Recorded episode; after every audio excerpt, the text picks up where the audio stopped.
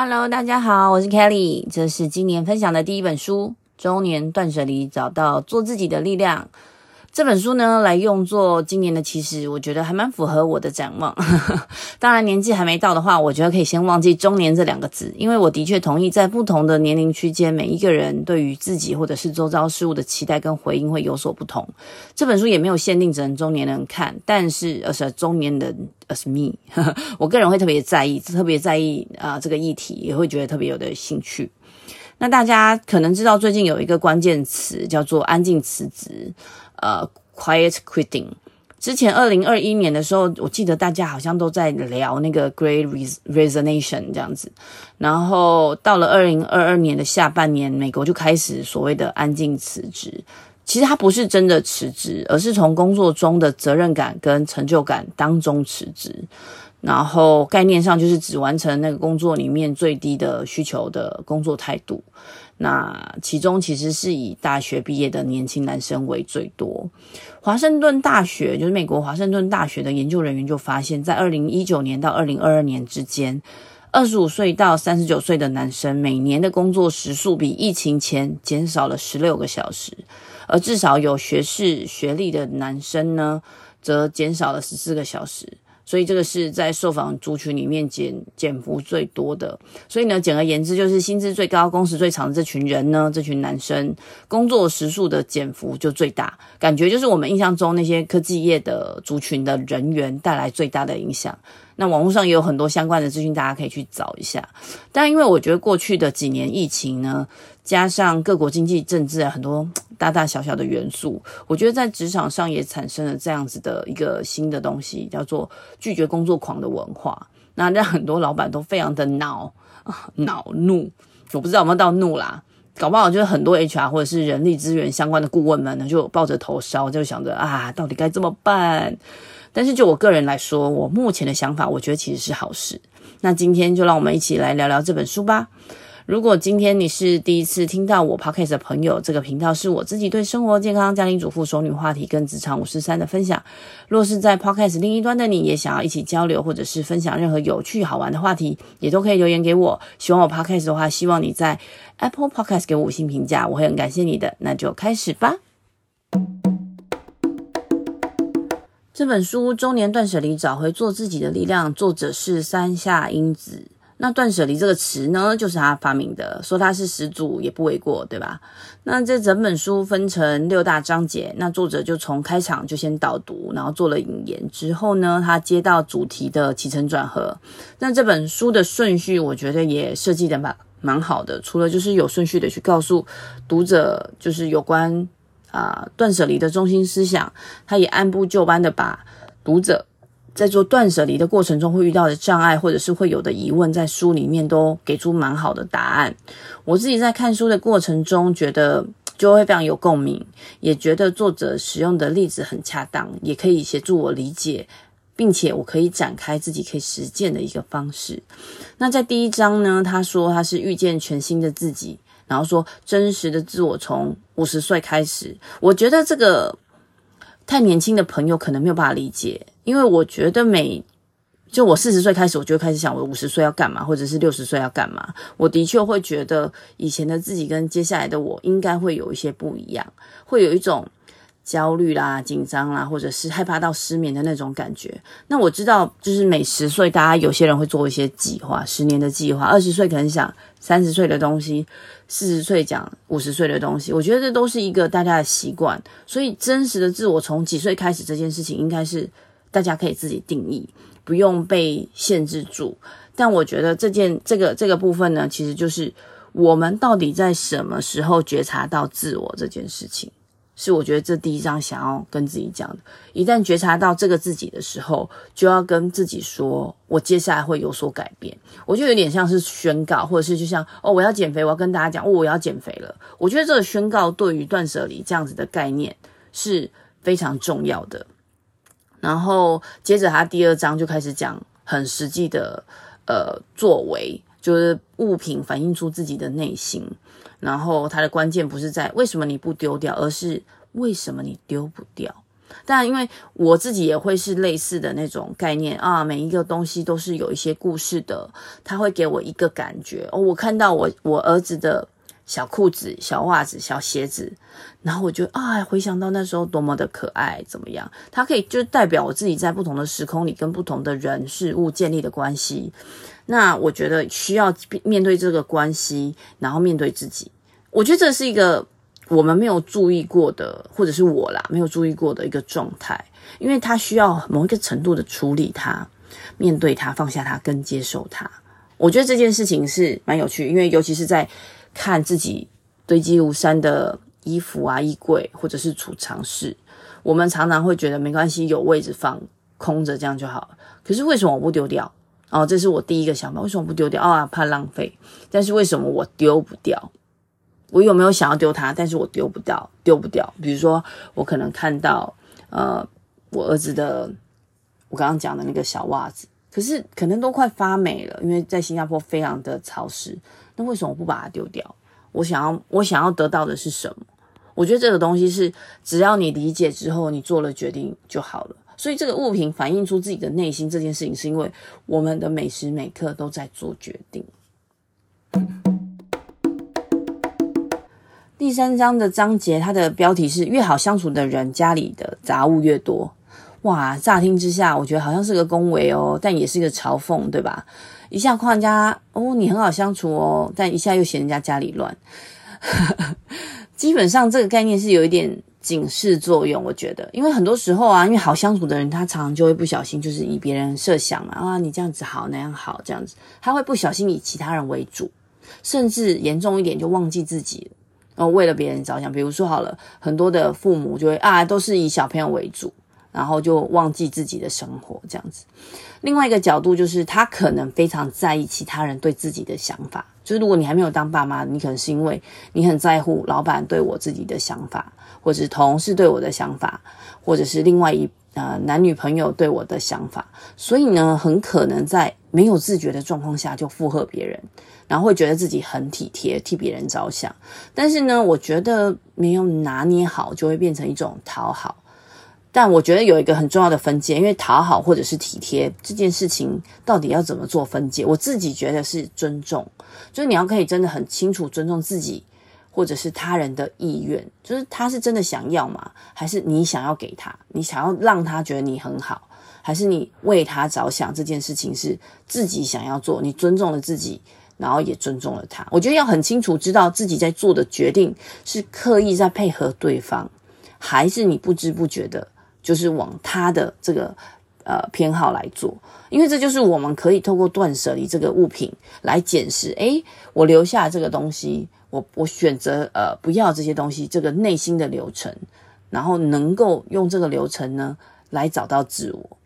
那接下来再承接就是第三章这个脑袋里面的自由啊，然后变成一个选择的自主啊，或者是自主的选择，转到呢第四章就是察觉到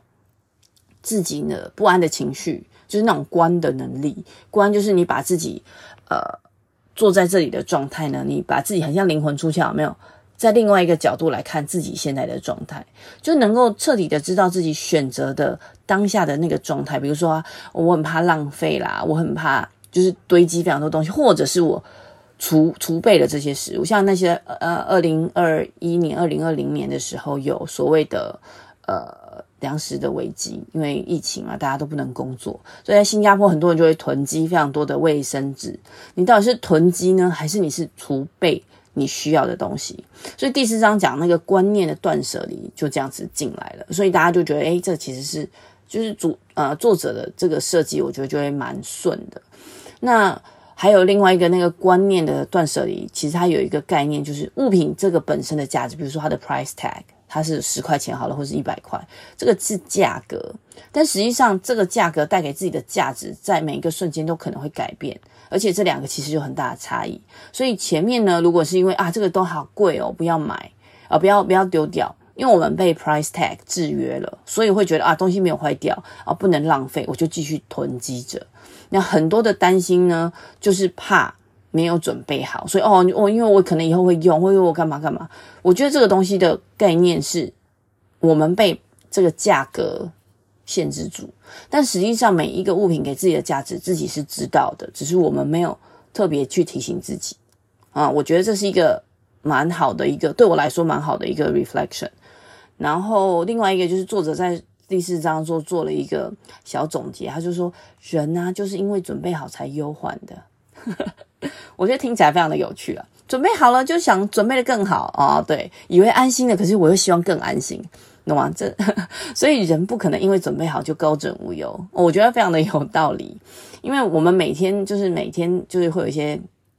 内心小剧场啊，然后解法就是哦，我要不断的去呃努力啊、进步啊等等。我觉得，呃，这个是不容易的。但是因为作者是提出断舍离嘛，他就觉得他的解法就是要不断的去思考，就不管未来是开心啊还是痛苦啦，呃，在每一个当下就认真去选择自己觉得舒服的想法。就我先去选择我舒服的想法，我接下来的决定就会是相对自己觉得理性、自己觉得舒服、自己觉得思考过后的结果。所以我觉得这些如果可以先理解，才能够。找到实践的方法，当然，我觉得最简单、最直觉就是作者讲，你从物品开始啊，就是，呃，就很像有些人备战联考之前，哦，我会好好整理我的书桌，因为这个过程呢，会成这个成就会让人家觉得很疗愈，觉得哦，我真的准备好了，整理以后的书桌就等于把自己内心的杂乱然后都清理好了，我就可以全神贯注的去读书，所以我觉得从。呃，物品的整理开始，的确可以让心理在某一个程度上迎接下一个改变。接下来是第五章，我觉得它是最让我有感觉的一章。那也很可能是因为这是我自己目前觉得的挑战。第五章的标题就是“当你觉得人际关系很痛苦”，然后副标题就是“拥有自己的中心思想”。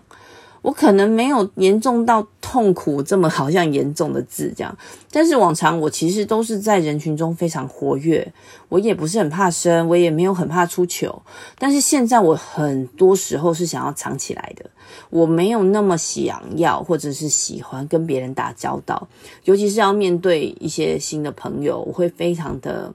没有兴趣，我还很纳闷自己好像就是是不是就是真的换了一个个性。搞不好是中年危机转成社交恐惧，好，我不知道。那作者山下英子在这一章节呢，提到要坦然做自己，拥抱自我核心。这个我觉得跟之前我曾经上那瑜伽课，老师就会说啊，大家请注重呃专注你的呼吸，在你的心轮还是什么其他轮的概念啊，就是从身体一直到内心的肯定自我。我觉得这样才能够拥抱自我的核心。那我自己看的书的时候，我自己的理解是，前面的几章如果能够读懂了。能理解了，然后会慢慢去建立自己实践的架构之后，接下来就真的是自己跟其他人事物的关系。虽然我觉得有一点点形而上，但是我自己觉得，但我也自己经历啊，更想要登出去的那种场景。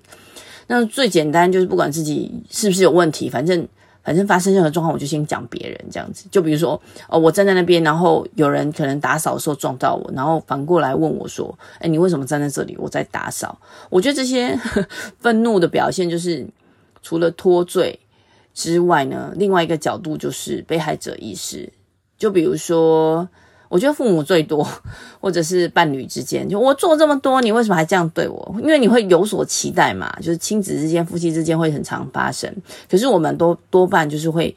好像很忙，或者是不知道是刻意还是不小心，就不会发生，不会发现自己的这个状态、观念或者是想法。那这种东西一直在积累，就是很像不好的能量，一直一直放在自己身上。那慢慢的也削弱到你身边的人。那久了，我们自己生病啊。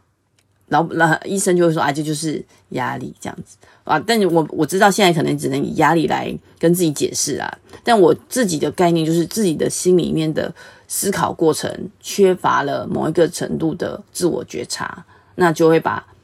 不好的能量就一直放在自己身上，这个我觉得跟我之前看那个阿德勒《被讨厌的勇气》的书里面其实是相呼应的，就是我们必须要一直专注在自己身上，然后自己去定义自己，但不是一个自私的表现，是一个大我。就有兴趣大家可以回去看听那个《被讨厌的勇气》那一集，我觉得就是不需要去被世俗的框架去限制住，然后才能去找到自我的核心，那才能因为这些。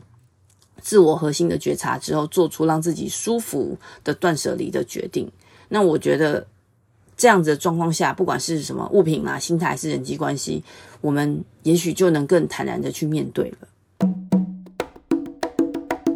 最后一个章节讲的是拥有自己的人生。我想回头提一下，我一开始提的就是，我觉得拒绝工作狂的文化，这个是好事。大家听起来可能会觉得有点纳闷，因为每一个公司啊，老板或同事其实都本质上希望每一个共事的人都有热情，一起打拼，一起赚大钱。那以前的九九六也造就非常多伟大的公司，那很多人也都很羡慕啊，哇，只要我努力打拼，我就领很多的 bonus，我可以享受我的下辈子。但我觉得就跟新创类似啊，有很多的元素可以让自己的新创成功。每一个打工仔其实也必须要身经百战、披荆斩棘啊，搞不好真的也是就跟新创一样，只有不到两 percent 的人可以真的透过自己的工作狂人生来享受接下来的人生。因为我知道是有一堆人因为工作狂过劳生病，然后因为过工作狂失去自我，甚至因为工作狂失去家庭，这些我们都有听过，对吧？当然，因为我觉得我现在不在职场了。可能不是很有资格这么评论，所以呢，我来讲一个比较呃形而上哈，或者是比较远的东西。我自己在在看这本书的时候想到的，就是我们在《礼记·大学》里面听到的那个“修身齐家，治国平天下”。第一件事情就是修身。这段话原本的话就是“古之欲明德于天下者，先治其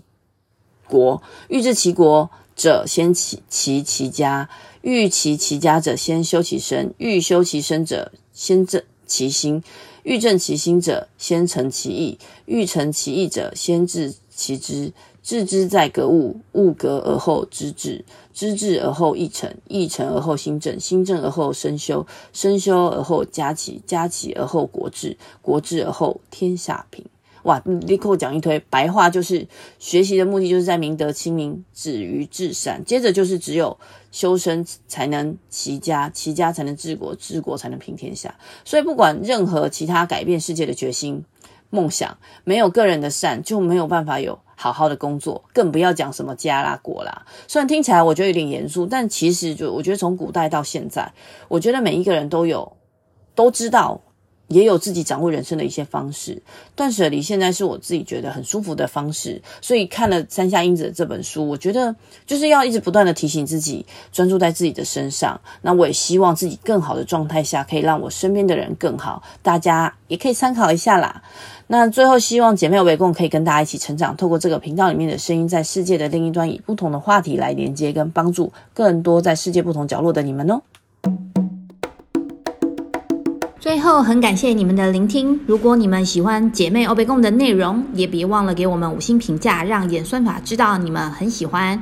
对节目有任何想法的朋友，也可以留言给我们。下周再会啦，拜拜。